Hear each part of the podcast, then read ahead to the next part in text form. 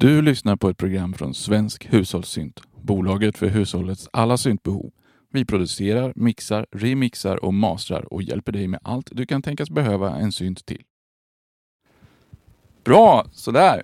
Då säger vi hej och välkommen till Svensk Hushållssynts intervjuserie, eller om det kanske bara blir ett avsnitt, det får vi se. Det här är det första och vi välkomnar Viktor Seidner från Lamour Records Ja, och podcast.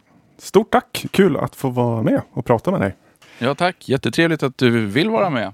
Ehm, hur är läget? Jo tack, det är fint. Vi spelar in, vad är det, en, en torsdag eftermiddag vi sitter här. Äter lite lunch precis och försöker få lite ordning i studion efter att ha ja, ut och spelat. Då blir det alltid kaos när man kommer tillbaka. Men det är lite, lite mysigt att plocka upp och koppla in sakerna igen sådär. Ja, precis. Jag känner igen det där. Jag håller ju på att göra plats för en ny synt. Jag hade en Euromodular som jag sålde i bitar nyss och eh, nu håller jag på att göra plats för en Moog Matriark som kommer snart. Eh, och just det här går runt och peta lite grann bland kablar och kontakter och dra lite snyggt till mixen och sånt där. Det är en del av hobbyn faktiskt. Jo men verkligen. Är, man ska ju trivas i studion. Det tycker jag är superviktigt. Och då, lite ordning och reda skadar inte då tycker jag. Nej, och ha en lite kreativ miljö där man känner sig hemma och trygg och mår bra. Ja men precis. Men ehm, livespelningen i helgen, var det, det var en releasefest va, för ditt senaste släpp? Ja, precis. Det var, släppte mitt tredje soloalbum som heter Mörkrets narr. Eh, och den, eh, ja, den befinner sig i gränslandet mellan eh, dark ambient och konstmusik eller ja, vanlig ambient. Och då hade vi releasefest i gamla katolska kyrkan här i Gävle som är en så avkristnad eh, gammal jättefin kyrka. Så det var, passade ganska bra i stämningsmässigt att ha releasefesten där. Ja. Och så är det ju liksom, eh, nu får man ju träffas lite mer folk igen så det var underbart att få se vänner och sådär. Och, och kramas och dansa och sånt där som man inte har gjort på länge.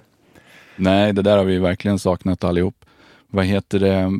Jag har sett lite videosnuttar och lite, hört lite inspelningar. Var det en lyckad eh, releasefest? Ja, jo men det tycker jag. Nu var det så länge sedan man hade fest så var lite, man har liksom glömt bort vad gör man på fest liksom. Står man i baren och hänger och pratar och, och dansar lite sådär. Men det var lyckat. Men det, alltså det var ju partyläge på människorna som var där. Så det, man är alltid lite orolig när man ska upp och spela något som, eh, live, något som är ganska obskyrt sådär. Men jag gjorde en, eh, en, man kan säga en 30 minuters mashup av skivan. Eh, för den, den är ganska, eh, alltså den är mycket producerad. Så det är svårt att återskapa den live. Så då kan man säga att jag DJade ihop eh, albumet. Eh, tog de man säger, bästa delarna och, och adderade lite effekter. Hade med en synt och gjorde lite adson och skruva på bandekot och sådär. Just det. Så det var en halv, halv inom situationstecken livespelning. Kan man säga. Precis. Eh, Men du är ju både DJ och artist själv liksom, så att eh, du har väl vanan att, att hålla stämningen igång på lite olika sätt. Ja, jag, kanske egentligen mest DJ om man ser historiskt. Så få ihop eh, låtar på intressant sätt, det tycker jag. Det är väl det som det enda jag kan riktigt bra, om jag får säga så. Spela Ja. live, eh, det, är, det är jag ganska dålig på faktiskt. Om det inte är något väldigt eh, abstrakt eller avantgardistiskt. Då, då kan man experimentera till det lite mer. Ja, precis. För din genre som du gör själv är väl mera åt ambient-hållet. Och... Ja, det, det var väl egentligen housemusik från början. Eh, som sen... Eh, jag låg alltid så här flera år efter när jag tyckte att jag hade hittat mitt sound. Då var det soundet redan över. Så liksom jag Ja. jagade någon slags skugga under ja, tio år kanske. Eh, och jag fick väl ut något släpp och något bolag och sådär. Men sen när jag startade Lamour, mitt eget bolag och började släppa egna grejer. Då, då liksom eh, hittade jag hem musikaliskt också. Och det, det var mer i ambient-genren eller här, ibland med rytmer, IDM, ambient, dark ambient och sådär. Och det känns som Precis. det är mer tidlös musik och det trivs jag mer i. Och det är ja, närmare, eh, jobba mer med känslolägen mer än att eh, fylla dansgolv på liksom med det senaste soundet eller sådär. Så det, jag, jag trivs ganska bra i den här genren. Ja, jag kan tänka mig det. För att eh, som du säger, just ambient och ljudlandskap och sånt där är, är väl mera ja, men lite mera fritt och tidlöst och, och, och lite mera upp till lyssnaren och baka in vad, vad man själv hör i det hela. Ja, och stämningskänslan är ju ganska, alltså den är ju alltid som den är. Mhm. Den ändrar sig ju inte för att det kommer nya syntar och nya sound eller ett loudness war att förhålla sig till eller andra dansgolvsgrejer. Nej, nej, nej, men precis. Så den, utmaningen är väl att eh, hit, förnya sig själv ändå, även fast eh, man är i en genre som har ju också sina eh, speciella förutsättningar och liksom riktlinjer eller någonting. Eh, Så Ja. att man inte gör samma låt 20 gånger om utan hittar nya tillvägagångssätt. Och, och det kan vara nya, nya ljud eller, eller ja, experimentera mer med olika tematiker och, och sådär. Ja men precis. Varifrån brukar du hämta inspiration till den här typen av, av musik då? För jag tänker att om du har DJat mycket och jobbat mycket med dansmusik och sånt där så kanske det är någonting som du själv oftare lyssnar på. Ja, i, stor inspiration kommer från när man ser andra livespelningar och sådär. Eh, jobbade under tio år, typ, mellan, ja, från millennieskiftet fram till 2011 jobbade jag på ett institut för digitala konstarter som fanns här i Gävle. IDKA hette den. Det var dels en samlingsplats för eh, konstnärer, ljudkonstnärer, videokonstnärer, bildkonstnärer som vill jobba digitalt. Som var, det var ju ganska hett då runt millennieskiftet att jobba med datorer. Eh, så där kom man i kontakt med väldigt mycket eh, ja, men, stora legendarer inom så elektroakustisk musik och arrangerade väldigt mycket konserter. Som allt från med fri jazz till alltså, högtalarkonserter med EAM-musik. Eh, Så det blev en stor inspirationskälla och i det jobbet så fick jag åka runt ganska mycket i Europa framför allt och eh, dels spela live eh, men också följa med andra artister och lyssna på väldigt mycket ja, spännande musik från hela världen som man såg och, och träffade då på de där festivalerna. Så där är väl egentligen den stora inspirationskällan. Och, och sen har jag fortsatt även när Idka då inte fanns kvar eller när jag slutade där. Fortsatt att arrangera eh, konserter eh, både här i Gävle men också i Stockholm på Fylkingen och, och även en del ute i Europa. Eh, och där eh, ja, försöker man leta efter ja, nya spännande yngre personer eller ja, äldre också. Eh, eller olika samarbeten mellan artister och spela med andra artister och sådär. Så det, det, det är väl liksom den stora inspirationskällan till det egna skapandet. Då. Sen lyssnar jag på väldigt mycket eh, ny musik och försöker följa olika bloggar och, och spellistor och följer artister som jag gillar. Och, och även eh, min lilla skivbutik som jag har så kanske vi kommer in på mer sen och försöker hålla eh, koll på eh, svenska labels eller svenska artister som släpper fysiska skivor på vinyl eller kassett eller ja, CD en del också. Ja precis, för det är ju något återkommande tema i, i er podcast. Alltså att du är uppmärksam på släpp och har koll på saker som kommer och olika bolag som finns och vilka artister som har släppt vad och vart förut och sånt där. Men den stora inspirationen till det du själv gör kommer alltså från, från din tidigare karriär då så att säga, eller arbetssituation. Ja, det var, det var där det startade, intresset i alla fall. Och sen har jag fortsatt med att ja, ta in inspiration den vägen. Ja, precis. För innan det så, så gjorde du inte musik själv utan du har... Nej, eh, det tog nog... Alltså nu har jag precis fyllt 40 och jag började väl DJa när jag var kanske 16-17 år. Och min första skiva kom ju 2012, så det var en ganska lång period innan jag Eh, släppte något eget. Även om jag gjorde väldigt mycket musik, det var ju framförallt dansmusik, så var det inget som eh, släpptes. Eh, så det, och det kanske var för att jag var ganska inte dålig, men det var att jag låg lite steget efter. Och eh, produktions, jag hade ganska bra idéer på vilka typer av låtar och hade liksom god fantasi, men hantverksmässigt liksom, skruva på kompressorer och EQer och, och sådär. Det, det har jag väl liksom eh, snöat in på mer av de senaste ja, vad blir det, 10-15 åren. Men det var ganska bristfälligt från början. Utan det var, man slängde in samplingar här och där och hade ingen koll på tonarter eller något sånt ljud, ljudmässigt. Så det, och det är väl också något som är en ständig eh, utvecklings... Eh, ja, något som jag vill utveckla mig och, och lära mig mer av. Framförallt eh, alltså tonalitet och jobba mer eh, melodiskt eftersom det var väldigt mycket samplingsbaserat från början. Och liksom där, jag, jag hade dålig koll på tonalitet helt enkelt. Och det kan ju vara en fördel i vissa sammanhang men eh, med, man kollar i backspegeln så var det nog en ganska stor nackdel. För vissa saker låter väldigt konstigt kan jag tycka. Ja, men jag, jag kommer ihåg eh, när jag började och, och Alltså de grejerna som är överhuvudtaget lyssningsbara från den tiden är ju mest happy accidents. Liksom. Det är ju det är grejer som har råkat ramla på plats. Jag hade en mixer utan EQ, jag hade några sändeffekter som jag körde och hade ingen aning heller om tonarter eller något. Jag bara körde rakt på. Ja, men det, det blev ju musikjord ändå, så allt är ju liksom en, en process att komma framåt. Och så länge man ja. tycker det är ro, roligt att skapa, då är det ju bara att fortsätta, så lär man sig på vägen. Jag tror även de professionella eller ens förebilder tror jag inte känner sig färdiga heller, utan det är hela tiden ett, eh, en strävan efter att förnya sig själv och lära sig nya saker och, och göra ännu vackrare eller ännu mer angelägen musik. Sådär. Men, men du är född och uppvuxen i Gävle alltså? Ja, det är eh, lite så här lokal patriot har jag väl blivit genom åren. Eh, ja. Nu har jag testat att bo i Stockholm ett par år. Jag hade en relation vars jag bodde i Stockholm och, och jobbade där. Det gick väl så där kan jag tycka. Jag, jag gillar Stockholm jättemycket och har många vänner där. Men i och med att jag haft Gävle som eh, men, arbetsplats, jag har min studio här och hela lagret för ja, men, skivbutiken och, och eh, skivbolaget. Så, och jobbar mycket med eh, arrangörskap här. Så då har det liksom blivit att hur mycket jag än vill vara i Stockholm så blev det att jag var mer i Gävle ändå.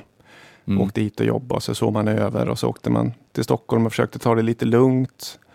Eh, och så, ah, det blev, eh, det, det, var svårt att, att, ha naturligt boende och liksom allt som är positivt med Stockholm som de olika scenerna och konserter och klubbar.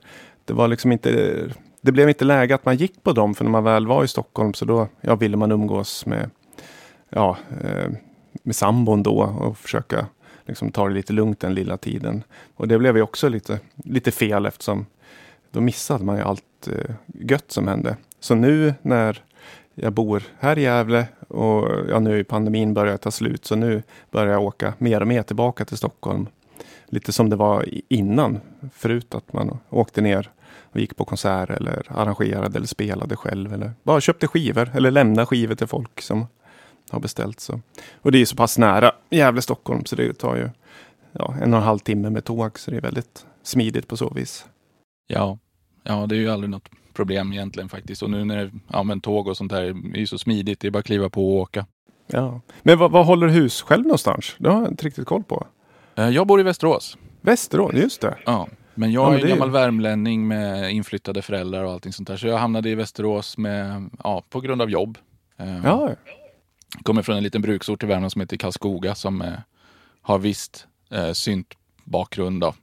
Eh, men ja, som sagt hamnade i Västerås på grund av jobb. Och, ja, det är en lagom stor stad. Det finns lagom mycket att göra. Men eh, jag har inte riktigt hamnat i eh, musikarbetarsvängen på samma sätt som du har gjort. Utan jag är vanlig IT-konsult som mm. Eh, betalar räkningarna genom att skriva kod åt andra.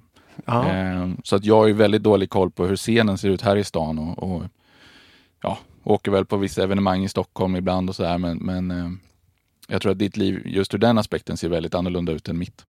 Ja, så kan det vara. Men det, Västerås eh, nya perspektiv, den eh, arrangören har gjort väldigt mycket intressanta arrangemang genom åren. Det är mer inom konstmusik och, ja. och sådär. Eh, så där, där har jag besökt både som eh, besökare och som artist genom åren. Så det, och det är ja, också nä, nära eh, Gävle-Västerås. Ja, det är väl också någon en och en halv timme med bil och sånt där. Ja. Men då när du växte upp där i Gävle, så det måste ha varit någonstans 80-90-talet där som du började bli eh, ungdom och började gå ut på fritidsgårdar och allting sånt där. Hur, hur, hur var livet i Gävle som, som ungdom? Ja, det var, alltså, minns väl det som en ganska eh, trygg och lugn uppväxt. Eh, växte upp en liten bit utanför stadskärnan. Eh, hela livet grundas, eller grundas, eh, fokuserade på fotboll när jag var ung. Eh, var helt övertygad om att jag skulle ersätta Ravelli i landslaget. Jag hade räknat ut att han blir pensionär ungefär samtidigt som jag borde ha åldern inne. det är perfekt. Men sen kom, kom in musiken eh, runt ja, 14-15 år och framförallt genom eh, vänner vi hade. Jag har också en storebror och mina eh, vänner hade storebröder som var, gjorde musik själv och var väldigt intresserade. Så man fick ta del av eh, ny musik genom dem.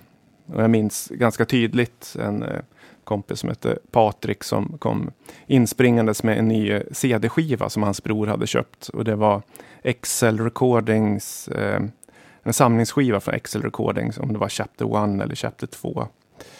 Eh, med Prodigy bland annat. Jag kommer ihåg att det var, alltså det var helt fantastiskt och det var liksom en dörr som öppnades till någon musik som jag aldrig hade hört förr, men som jag kände direkt att det här var det tuffaste och det härligaste jag någonsin hade hört. Eh, och sen ba bara för att man hade hört den skivan, det var liksom inte så lätt på den tiden att få tag på mer musik i den kalibern, utan det var man sprang på skivbutiken och började leta och försöka hitta liknande. Och sen började man åka ner till Stockholm och springa på skivbutikerna där. Och när man satt i kataloger och leta, det var ju, liksom, internet var ju inte så etablerat då. Så det var Nej, jag kommer svårt ihåg, att hitta. Jag kommer ihåg Ginsa-katalogen hade man ju. Ja, just. Den första jag hade fick jag någon prenumeration på av min granne. Eller om det var prenum- jag kommer inte ihåg, men det var skivor och band tror jag den katalogen hette. Ja, okej. ja. Den var riktigt gammal. Jag köpte min första, första kassett. Det var Eurythmics. Eh, Mm. Om det var någon Best of eller något sånt där. ja, just det. Just. Ja, vad kul, för att jag tänkte på när jag växte upp så var det mycket där hårdrockare och syntare, men, men eh, du hamnade i syntsidan direkt. Ja, det kan man väl säga. Och det, men det var väl egentligen mer eh, så här, tysk happy hardcore och den biten. Eh, som är väl, kan, lite lökig och plastig så här i backspegeln. Men att jag har fortfarande ganska stor förkärlek till tysk, ja, men Scooter och Blümchen och sådana där härliga Ja, Artister. Dune är på min favoritlista på Spotify. Ja, ja visst. Det, de, eh, det albumet gick varmt när man fick tag på den. Och det kanske, det kanske man fick tag på en, två, tre år efter den egentligen hade släppts. Men för mig var den ny då när man fick tag på den.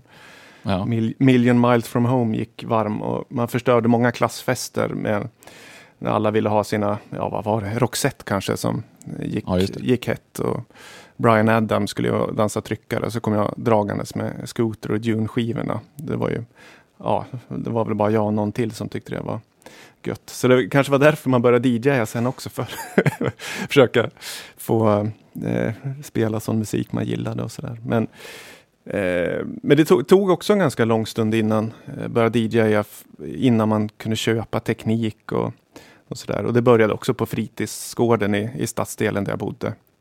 Och det, eh, och det var nog en ganska bra eh, skola att gå i, för det var fem timmar varje fredag som det var disco på fritidsgården. Så det, jag tror jag jobbade där fem, sex år.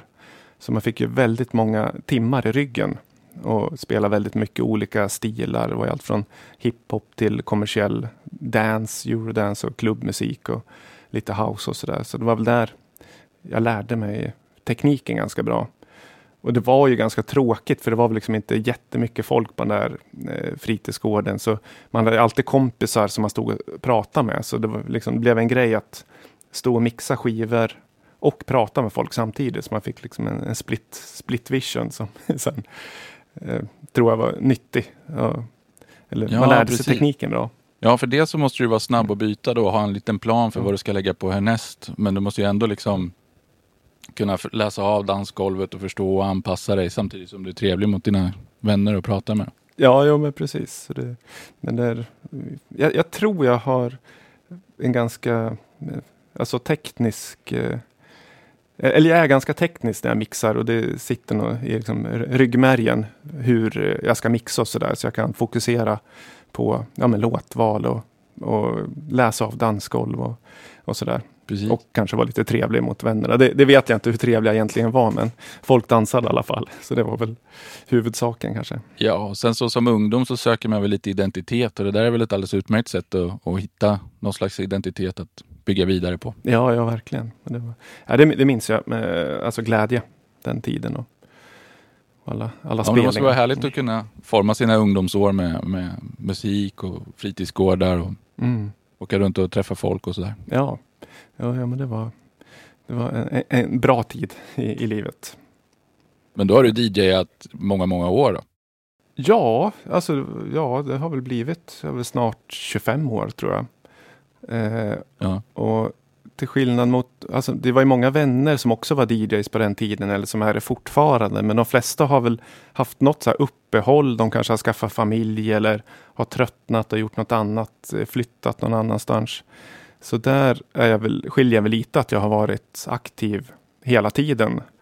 Och eh, från att spela mycket ja, ungdomsarrangemang till eh, renodlade klubbar och festivaler så har det blivit mycket de senaste åren. eh, Alltså barer och loungespelningar och eh, vet, vernissage på konstgrejer och, och ja, lite mer obskyra spelningar. Och, som om man säger förband till olika konserter så står man och spelar lite mer obskyra grejer. Just det. Så det har varit det, var, det snittar väl ungefär eh, två och en halv spelning per vecka när jag börjar räkna. Oj.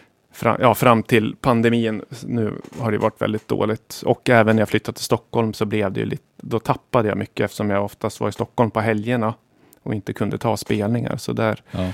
där tappade jag lite kontaktnät och sen ja, kommer det ju andra nya DJs också som kanske är lite hungrigare och, lite yngre, lite snyggare som kanske eh, vid första valet när krögarna ska eh, eh, välja.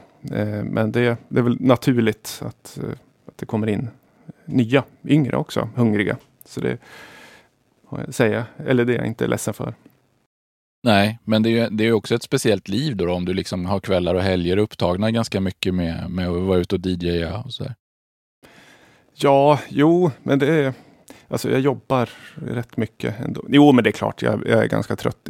Framförallt så här fred, fredagar när man kanske äter lite mat. eh, Klockan börjar bli sju, åtta. Man tänker att nej, nu skulle det vara gött att bara slänga sig ner framför tvn och så vet man att om ett par timmar ska man ut och Ja. vara på topp och vara social och, och ha trevligt. Ofta så när man väl kommer ut så är det jättetrevligt. Men just det där eh, innan man väl har tagit sig, liksom packat väskan och gått ut så så det, det kan vara rätt skönt att ha eh, lite lediga helger också. Ja, precis. Man måste ju blanda upp lite grann. Men när du packar väskan som du säger, kör du mycket vinyl-DJing eh, eller är det CD eller vilka?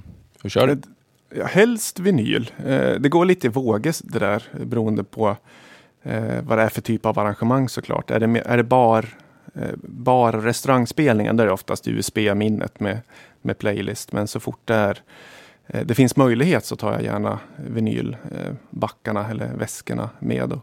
Men oftast så innebär väl att jag kanske måste ha med mig skivspelarna själv och mixen och sådär. Så det är en ganska stor apparat att packa ner allting och, och tungt. Och jag, of, men som för, för två veckor sedan så Sara Parkman spelade här en stor konsert i Gävle som jag skulle spela innan. Och då vet jag inte riktigt vad är det för publik där och vad är det för känsla innan. Så då tar jag med mig alldeles för mycket musik just för att ha eh, ja, en bred eh, palett att kunna välja ur.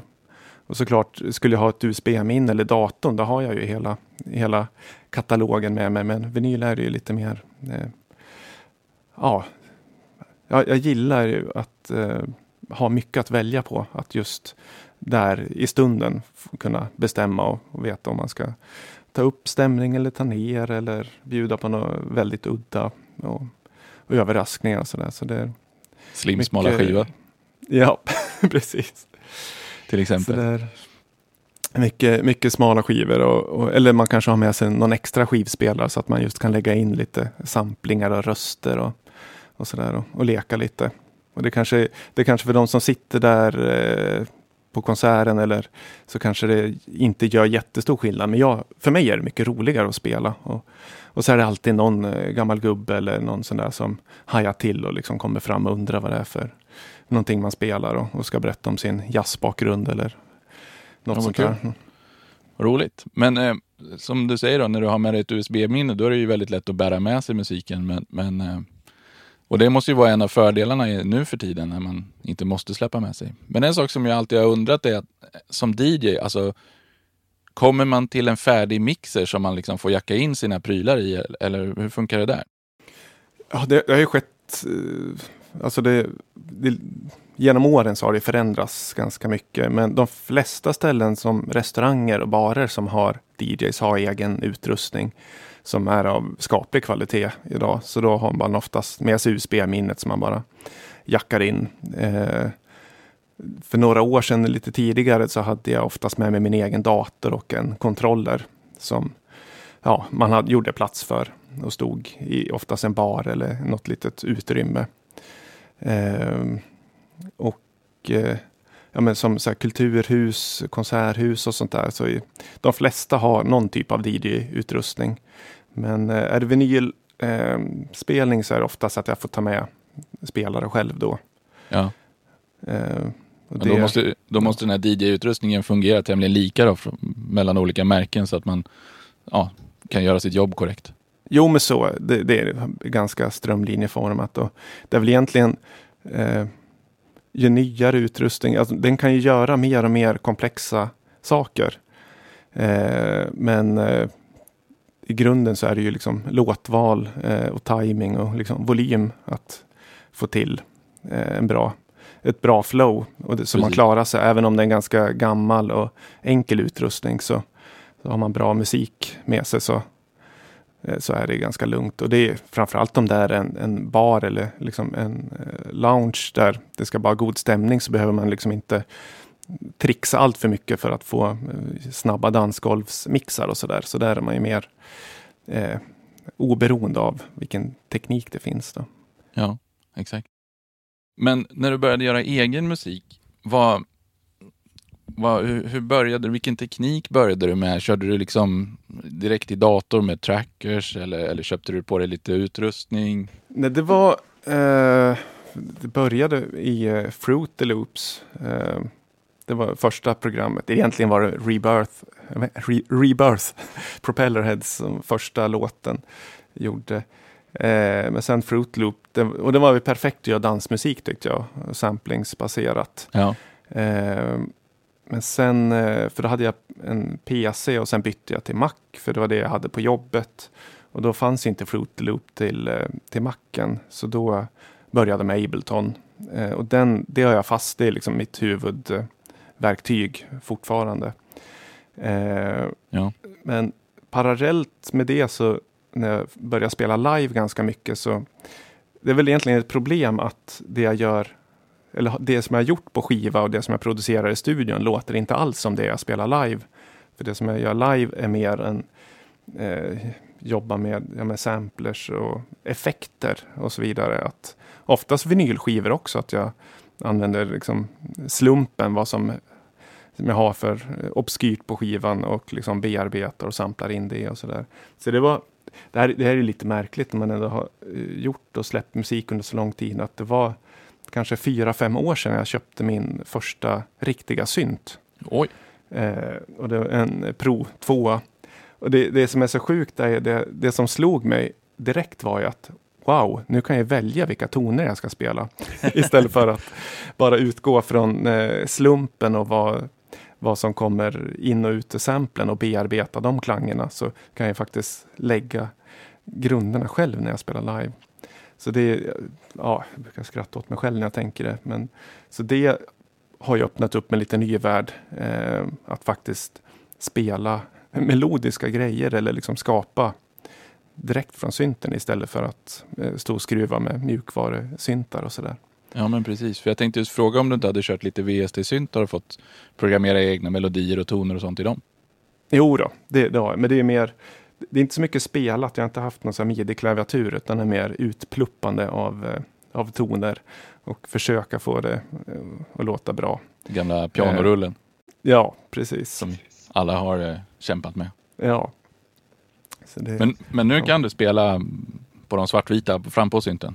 Ja, precis. Det, det, det, det, är någonting som jag eh, tränar på mer och mer. Att försöka få det att låta naturligt. Framförallt just i livesammanhang. Att man inte eh, gör bort sig allt för mycket. Och jag har skaffat ett ja. riktigt piano till eh, studion också. Där jag sitter och, och ja, men tränar och lyssnar på harmonier. Och liksom försöker ta lite härliga ackordsföljder. Och, Och framförallt lyssna. Jag brukar spela upp musik bara random i datorn och försöka jamma till som ett sätt att träna. Träna på gehör och, och känsla för att få fram. Ja. För det är såklart, det blir mycket mer känsla när man spelar än och pluppar ut saker. Så är det ju. Och just det där du säger om att träna på saker tror jag är oerhört viktigt. Det spelar egentligen ingen roll vad, vad du vill bli bra på. Du måste öva på allting. Om du ska lära dig att mixa musik och förstå hur kompressorer och sånt funkar, ja men då måste du träna på det. Ja. Och, det, och, och jobba med andra människor är ju egentligen eh, kanske ännu, ännu viktigare. För det är då man märker själv vad där man är bra på och vad man inte är bra på. Eh, så där har jag lärt mig jättemycket att jobba med andra människor. Både i studio, i produktion men också live. Ibland så jag jobbar mycket med en eh, folkmusiker här i Gävle som heter Jörgen Antonsson. Och han, han är ju liksom väldigt melodibaserad och han kan ju tycka att men här skulle det vara snyggt om du spelar basgången. Och då bara, Ja, just det, just det. Och då måste jag tvinga mig själv att liksom spela melodierna. Och så där. Och han, han har gått eh, tålamod när jag ska repa in dem där och ibland så får jag tejpa över vissa tangenter för att liksom påminna mig att nej, den här ska jag inte spela och den här ska jag spela. Så man, man får göra så gott man kan för att nå eller komma i mål med olika samarbeten. Ja, men, men det där är ju också väldigt viktigt som du säger att lära sig samarbeta med folk, förstå vad man är bra på och sen, sen kommunikation tror jag är otroligt viktigt också mm. i de här sakerna. Att, att, förstå vad folk menar när de säger kryptiska saker och, och liksom hitta det gemensamma mm. i musikspråket som ju trots allt finns där hela tiden. Ja, ja, ja verkligen. Och det är just, musikteorin är ju ett ganska komplext språk som är fantastiskt om man behärskar det. Men väldigt exkluderande om man inte behärskar det, för då blir det ju bara ja, ja, ett okänt språk som man inte förstår. Ja, och det där märker jag ju ganska tydligt när jag pratar med, med mina vänner som inte har musiken som hobby. Hur de, hur de upplever att låtar är egentligen ja, att de är mystiska på något sätt och att man, mm. man mer eller mindre tycker de är bra eller inte. Mm. Medan, medan mina musikervänner är mer så här, ja, här var en fantastisk basgång men jag tycker att virveln ligger lite högt. Eller ja, andra sådana där saker. Um, så det är kul. Men du har ganska mycket samarbeten har jag förstått. Lite remixer har jag sett att du har gjort och, och um, mycket sånt där. Hur, hur, um, ja, hur kommer de sig? Och är det någonting som du tycker är roligt att göra? Just remixar älskar jag. Eh, både att göra och att andra gör. Men jag tycker det är ett härligt sätt att eh, connecta människor med varann. Eh, och även att ha olika versioner av låtar. Och det, det kommer ju också från DJ-bakgrunden där ja, det liksom, remixar är ju eh, grejen där. Att få låtar att låta precis som man eh, vill själv eller att man väljer den remix som man gillar allra mest. Eh, men socialt så gillar jag det väldigt mycket att eh, en anledning att bjuda in någon till samarbete. Ibland så är det ju folk man känner eh, och ibland så är det en ingång att lära känna nya människor. Och, eh, oftast så om det är någon som kanske skickar in någon demo eller någon låt eller promo för någon kommande släpp som jag gillar väldigt mycket eller känner att den här skulle vara passar perfekt att få en ambient remix. Då frågar jag oftast om, om man får göra det. Och, och så gör man en och så kanske man släpper det på den artistens bolag och sen så kanske de är snälla och gör en remix tillbaka och så har man ett samarbete där. Och, Eh, och ibland när man har ekonomi så kan man ju betala för remixar av lite större artister och på så vis eh, nå ut till en, eh, menar, en större publik eller en annan typ av publik. Och, och bygga lite, ja, med både varumärke för en själv eller för, för labeln och sådär. Det är, eh, och mer, alltså mer, mer musik, mer releaser. Att, men, har man gjort en egen singel så tidsspannet som den är aktiv är ju ganska kort. Hur mycket man än promotar och sådär. Så det kan ju vara eh, härligt att ha lite extra material och remixar som man kan pytsa ut efteråt för att hålla en release vid liv under längre period. Precis, det, det är ju det där. Man måste ju slå igenom bruset och så måste man ju hålla sig kvar så länge man kan. Så det där är mm. nog väldigt, väldigt smart. Men just när det kommer till releaser har jag märkt att vissa människor är väldigt känsliga med sitt material och, och, tycker det är lite jobbigt att man är inne och petar och, och, och sådär. Och framförallt, jag har gjort ett antal remixer som har varit eh, ganska genreöverskridande. Jag har tagit indie-pop liksom och gjort syntpop av det. Ja, Eh, hur, hur ser du egentligen, alltså själv på din egen musik? Är det dina bebisar som du släpper lös i, i etern eller är det liksom? Ga- vad säger man? Prestigelös, jag vet inte om det är rätt ord, men jag är... Nej, jag, oftast så... Jag, jag blir glad när folk gör eh, annorlunda saker och oftast så tycker jag det blir allra bäst resultat när folk får helt fria händer. Oavsett om det är eh, musikproduktion, eh, remixar eller stå på scenen. Att ju mer eh, eh, begränsningar som man ger någon, desto sämre blir resultatet. Såklart, det är väl inte hundraprocentigt, men begränsningar kan ju vara att liksom hålla deadline kanske, eller eh, på något sätt. Eh, men själva det, om jag har frågat någon remix så skulle jag aldrig säga att ja, men jag vill ha en eh, syntpop-remix av dig.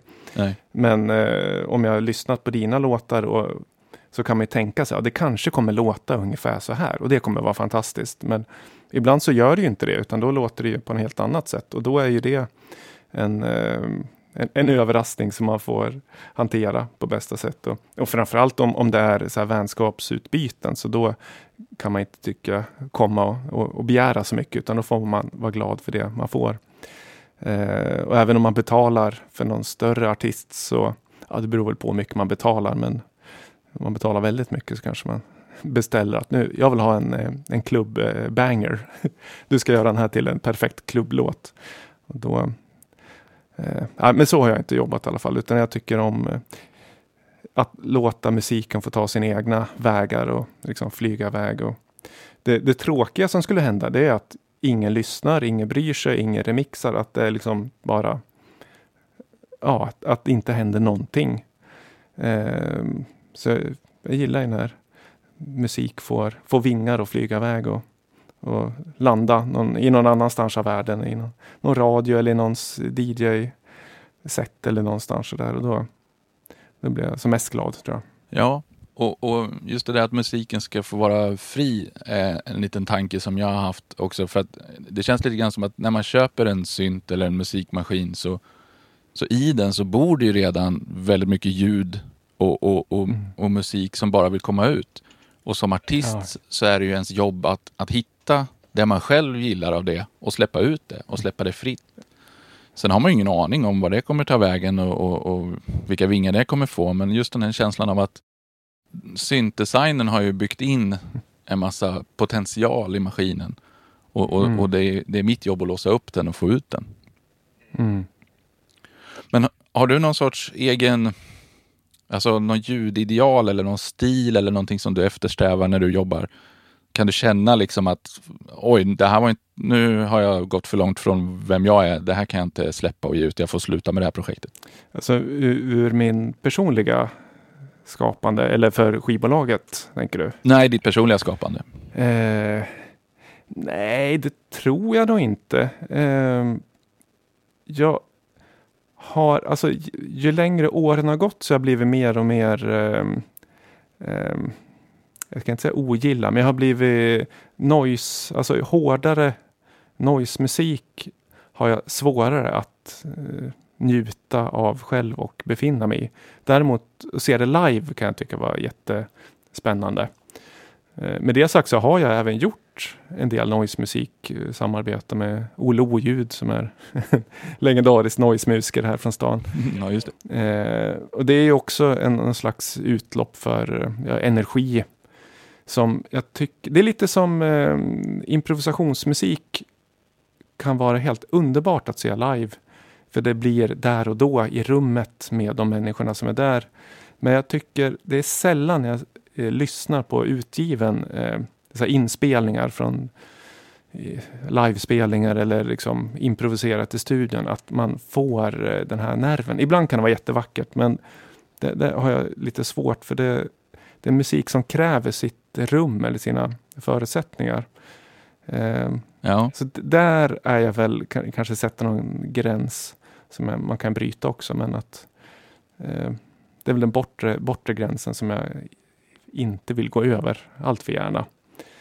Ehm, men sen, ja, det är från dansmusik till eh, alltså techno och house, funkiga grejer, och edits och mashup till mer eh, obskyr ambient eller ljudkonst. Jag vet inte riktigt, eh, elektrakustisk musik eller ja, ljudkonst är ju, kan ju vara var som helst egentligen, även om det finns eh, liksom, en genre som heter så också.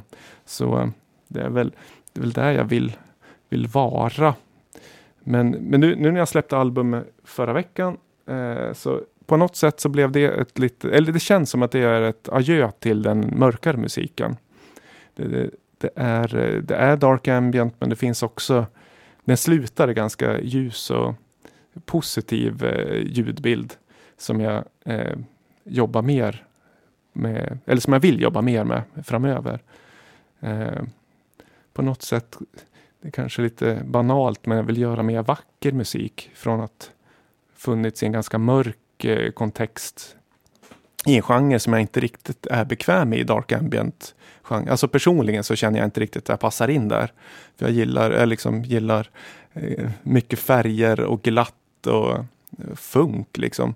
Eh, och det är väl därför den heter Mörkrets narr också, för jag känner mig som en, liksom en, en narr inne i genren som eh, ja, inte riktigt platsar där, men som ändå det är ändå det det, det har blivit. Mina tre album jag släppt har varit i dark ambient-genren. För den, det är det som kommer ur mig när jag är i studion och producerar. Så det är, eh, så det, det är väl lite, får se om jag lyckas eh, ta ett eh, adjö på riktigt eller om det kommer mer.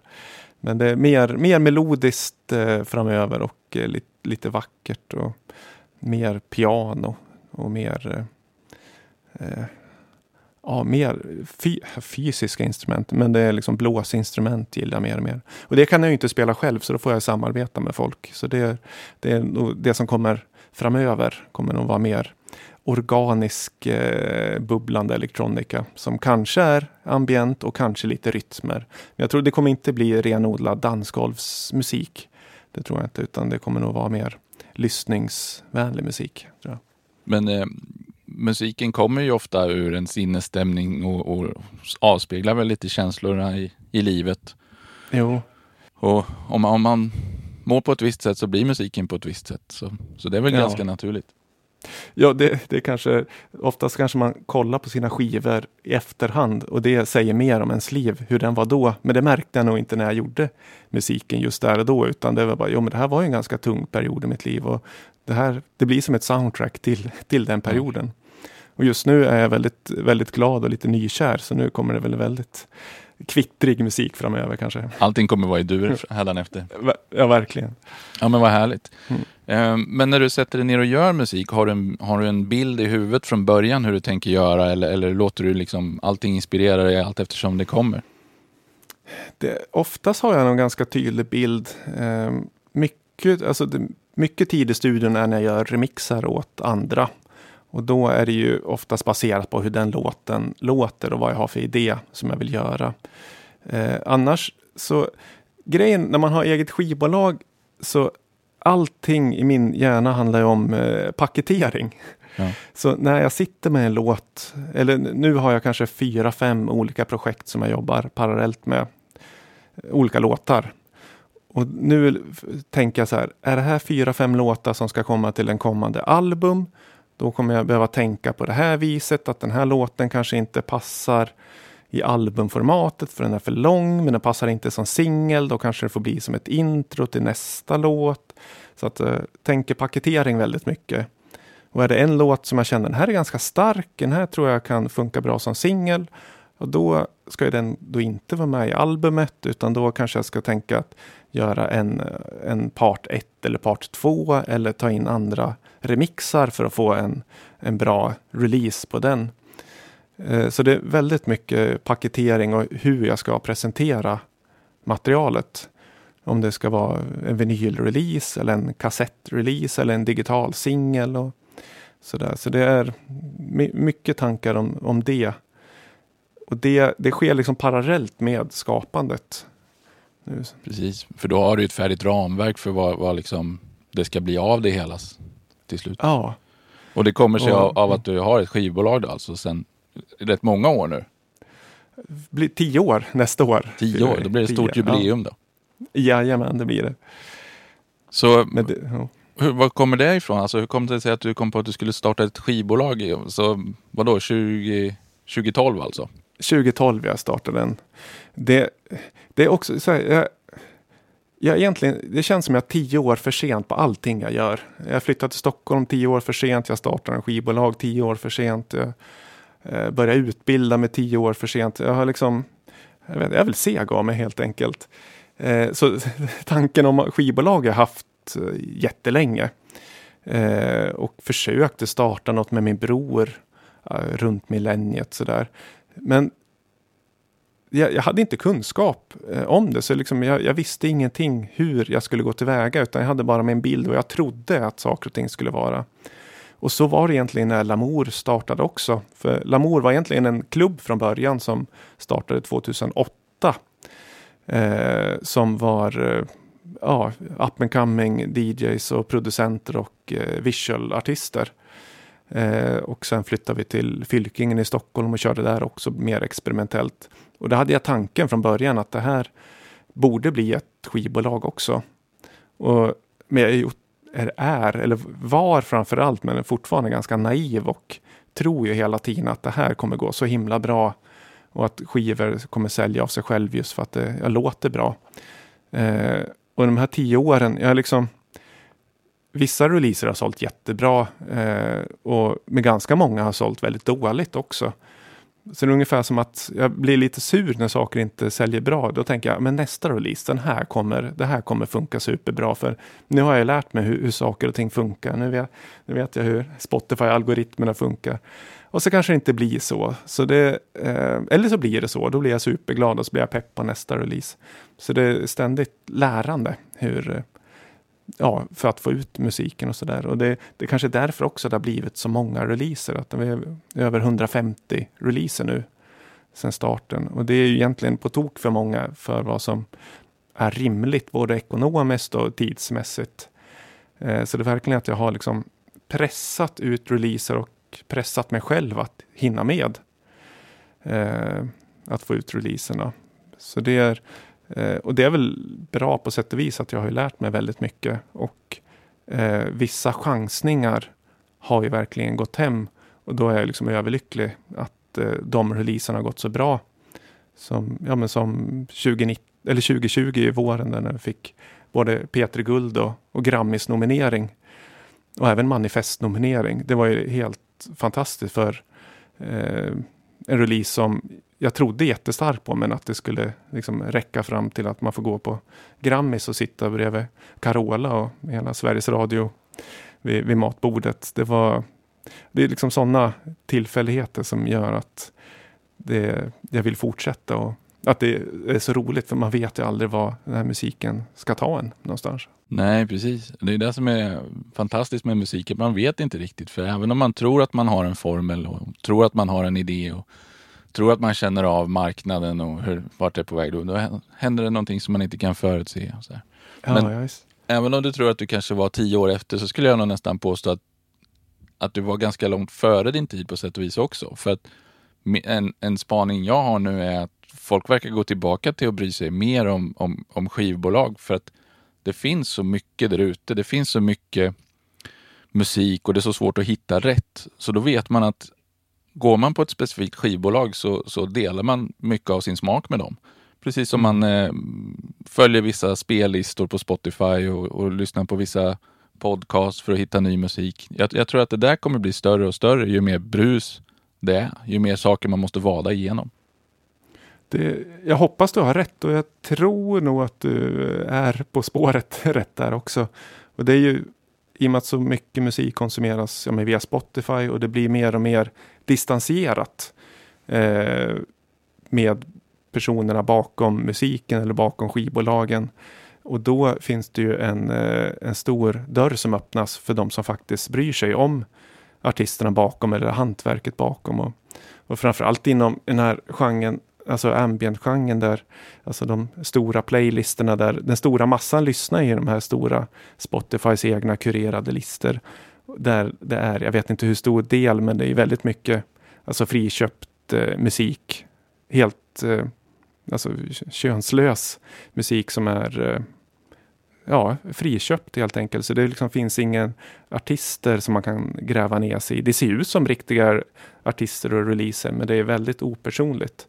Och ganska så generiska skivomslag och det kanske låter ganska generiskt. Och det kanske det gör om den musiken jag släpper också. Men på så vis vill jag oftast lyfta fram artisterna bakom och gärna ha skivomslag där man faktiskt ser människan bakom, eller människorna. Och framförallt nu när AI-producerade grejer, jag vet inte om de AI-producerade eh, tagits in på listan också. Troligtvis har det det också, utan att man vet det i de här funktions, funktionslistorna som jag brukar säga. Ja.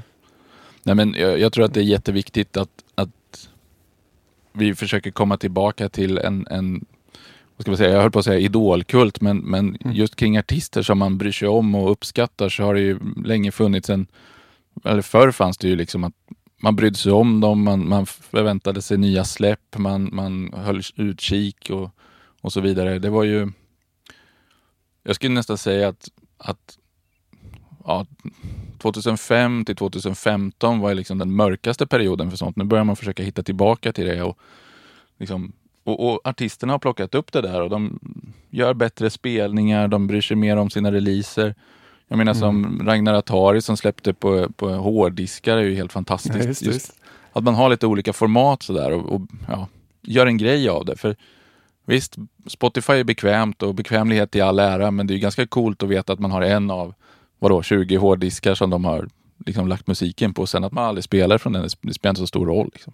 Nej, just det. Det blir ett sätt att supporta och visa ja, men att man bryr sig. Och, och så det här lite, man ska inte underskatta samlargenen i människor också. Att Nej, man gärna vill vara en del av eh, ja, den, den, ja, den unika eh, outputen. Och, och eh, man vet ju inte riktigt vad framtiden för med sig heller, utan just här och nu kanske den här releasen eller kassetten eller skivbolaget, artisten kommer göra jättestort avtryck senare och då vara en del av den ganska tidiga eh, outputen från den. Så kan, eh, det, det är gött för egot. ja, för Nej, men det känns också som, som du har en känsla för att satsa på nya artister och, och, och ge dem lite space och tro på dem och, och peppa dem i början. Det, det, tycker jag är en väldigt sympatiskt drag hos dig, men det verkar genomsyra mycket av det du gör.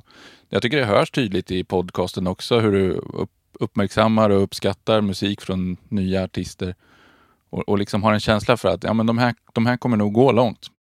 Mm. Ja, tack, det eh, var glad att eh, du, du märker det. Nej, men det, det är Alltså redan, alltså det där stället jag jobbade på eh, runt millennieskiftet, Institutet för digitala konstarter, det var ju just en samlingsplats för människor. Eh, som ganska brokig samling människor, både ålder och eh, vad de gjorde i de där studiorna. Eh, och ja, även innan det när jag jobbade på fritidsgården. Mitt jobb, både på fritidsgården som DJ men även som fritidsledare och senare när jag jobbade på institutet var ju att hjälpa människor. Eh, och har man gjort det under 10-15 år och hjälpt massa människor, då märker man också hur mycket man får tillbaka. Antingen direkt, eh, liksom rent personligt, när man sitter och samtalar med människorna, men också senare i livet i andra sammanhang. Att eh, hjälpa människor är, alltså det är någonting som eh, jag uppskattar väldigt mycket, som jag tycker är fint. Att eh, de gånger man själv får hjälp, så man vill väldigt gärna ge tillbaka. Eh, ja. och det var lite så när Lamour startade också. Det här ska vara en plattform för där man hjälper varann och tar fram det allra bästa. Och egentligen ju tidigare människor är i sin karriär eller sitt, liksom, sitt skapande, desto mer hjälp eh, kan de behöva. Eh, och desto mer viktigt blir det att de får en hjälp. Också för att jag kanske saknade den själv när jag drog igång. Jag skulle väldigt gärna vilja haft hjälp med ja, hur branschen fungerar och sådär som jag sen har fått genom åren.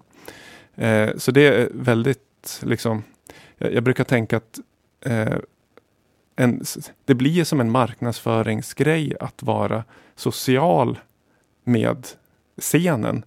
men det är jag tycker det är så märkligt att inte fler är det på sätt och vis.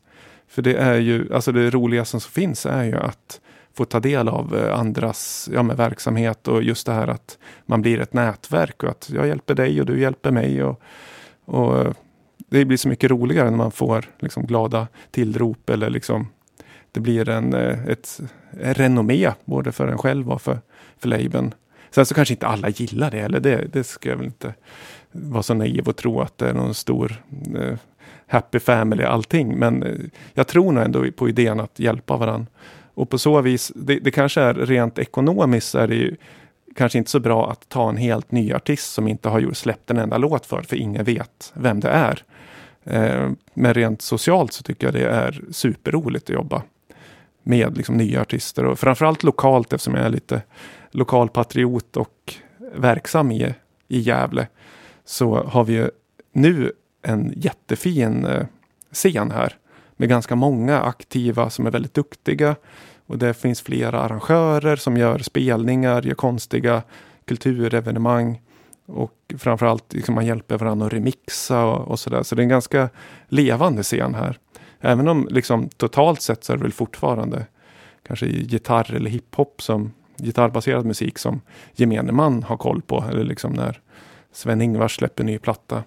Men att jag tror nog ute i landet att om man liksom tänker på vilka städer som har en levande elektronisk scen så förutom Stockholm, Göteborg, Malmö så hoppas jag att man tänker på, på Gävle. Jag vet Umeå har en fantastisk scen också med jättemånga duktiga musiker. Så, och det, det är ju både, både det vi gör det vi släpper. Jag brukar oftast liksom säga att det är Gävle, eh, att det kommer från Gävle. Men också eh, när man gör arrangemang att man tar hit artister utifrån övriga Sverige och försöker ta hand om de artisterna på bästa sätt och liksom gå ut och äta med dem efteråt och socialisera och göra ett så bra arrangemang som möjligt. Så att de dels är nöjda med sin egen spelning men också att där i Gävle ska man trivas. Och det, ja. det tycker jag är superviktigt. Jag tror det där är jättebra och jag tror att du gör ett fantastiskt jobb där. Och just det här att man, som du säger, det är att man betalar tillbaka men också den här att man betalar framåt, att man ger till någon och så ger den till nästa och så på sakta men säkert så bygger man liksom en bättre scen, en bättre värld om man ska vara storsinnig. Ja, eh, en en eh, sista fråga då, Lamour, var kommer namnet ifrån? Ja, det är, eh, Den, den har en liten speciell story för när eh, Lamour startade, dels så stavades det då som egentligen det ska stavas, Lamour med en apostrof efter L och det är ju franska för, ja, för kärlek. Är ju det. Eh, och dels så var jag väldigt inne i den franska så new rave-scenen med så Ed Banger, Daft Punk, eh, Danger och Justice och hela den estetiken. Jag tyckte den var, ja den tilltalade mig väldigt mycket och det var sån musik jag helst DJade själv. Ja. Eh, och och så, jag, jag, tänkte så här att det här ska grundas helt i kärlek till musiken och tänkte liksom att det var min USP, att det här skivbolaget eller klubben ska vara eh, helt fokus på det vi älskar. Och sen när jag har träffat liksom alla andra labels som finns i landet, de brinner ju lika mycket och samma kärlek till musiken också. Så det var inte jätteunikt på så vis. Men det var där namnet föddes i alla fall. Ja men det är ju jättebra att bygga liksom ett trademark kring eh, sitt namn och sin tanke med, med vart man vill och vart man kommer ifrån. Ja, Sen så tog vi bort apostrofen efter något år när vi skulle förnya logotypen för att det blev snyggare och lite mer cleant och på ja, sätt och vis lite mer unikt då. Och eftersom det finns ett annat, jag tror amerikanskt skivbolag som heter Lamour Records också som ger ut punkskivor. Men de stavar då med, med ja, apostrof okay. efter L. Ja, och sen så gör du det lite grann till ett eget ord då så att du ja, har en egen identitet i det hela. Ja, precis. Men eh, du Viktor, stort tack för att du vill vara med idag. Jag tycker att jag har fått svar på långt mycket mer än jag kom på att fråga själv. Ja, tusen tack att du eller att jag fick prata med dig. Det var ju superintressant. Nästa gång så är det du som får gästa Lamour Podcast istället. Det skulle vara jättetrevligt. Det skulle Allt om dig och roligt. Västerås. Och... Ja, jag kan ta bilen upp. Det, det löser vi på något ja. sätt. Eh, men sist och inte minst, har du någonting som du vill eh, göra lite reklam för Lamour och, och plugga lite som kommer snart? Ja, Det är, det är ganska mycket releaser i pipeline som släpps, eller som har nyligen släppts. Självklart får man gärna gå in och lyssna på mitt album. Slimvik heter jag när jag gör musik. Eh, Mörkrets narr heter albumet. Eh, det är lite intressant, vi, det kommer en, eh, en låt nästa vecka med artisten Avra, eller artisterna Avra och Ida Lång. Som kanske på sätt och vis är den mest kommersiella grejen jag släppt. Och den redan har fått eh, ganska bra snurr på P4. Så det är lite intressant att se vad den kommer landa någonstans. Om den bara fejdas ut eller om den kanske lyfts upp eh, på riksnivå och får P3-snurr. Så det är en, eh, en habil eh, pop, syntpop-låt. Spännande. Så den kan man hålla utkik efter. Annars så imorgon kommer ett debutalbum från en artist som heter Sven Fredrik. Som är slagverkare, eller trummis, från en rockband som har sadlat om. Efter han hade varit på en ambientkonsert så blev han helt fast i genren. Började köpa syntar. Och det är en story i sig men den är jätterolig. Och sen eh, i december så kommer en eh, typ av julkalender som vi för sjunde året i rad. Just det. Som heter Because we love music. Och då blir det en, en låt varje dag. Som kommer på ja, med Spotify och Bandcamp. Och alla plattformar. Och det är ju eh, musik som är kopplat till Amour på något sätt. Antingen om man säger artister som är kopplade till Amour eller ja, vänner och andra skivbolag sådär. Så det är en ganska härlig blandning av musik som jag, på något sätt så älskar de här samlingarna för att det, det ger en bild av eh, bredden på det vi släpper. Ja, och där har jag ju hört en av låtarna som jag vet kommer och eh, det är otroligt bra material. Det, det vet vi att det är, eller du vet att det är det. Ja. För du har, du har mixat och mastrat. Ja, precis. Ja. Det, får, det, brukar vara lite hemligt vilka artister och när de släpps så där. Så man får hålla utkik i, i kanalerna. När, ja, precis. Jag tänkte jag säger inget vem, vem och vad det är så får det utrönas av sig själv så småningom sen. Men det låter som att du som vanligt är busy busy och har mycket i röret. Så det, det är bra. Låter bra för framtiden. Ja, det är ständigt flöde. Ja, det är underbart. Då önskar jag dig stort lycka till med det och tack så mycket för idag. Tusen tack själv. Vi hörs och ses vidare. Ha det.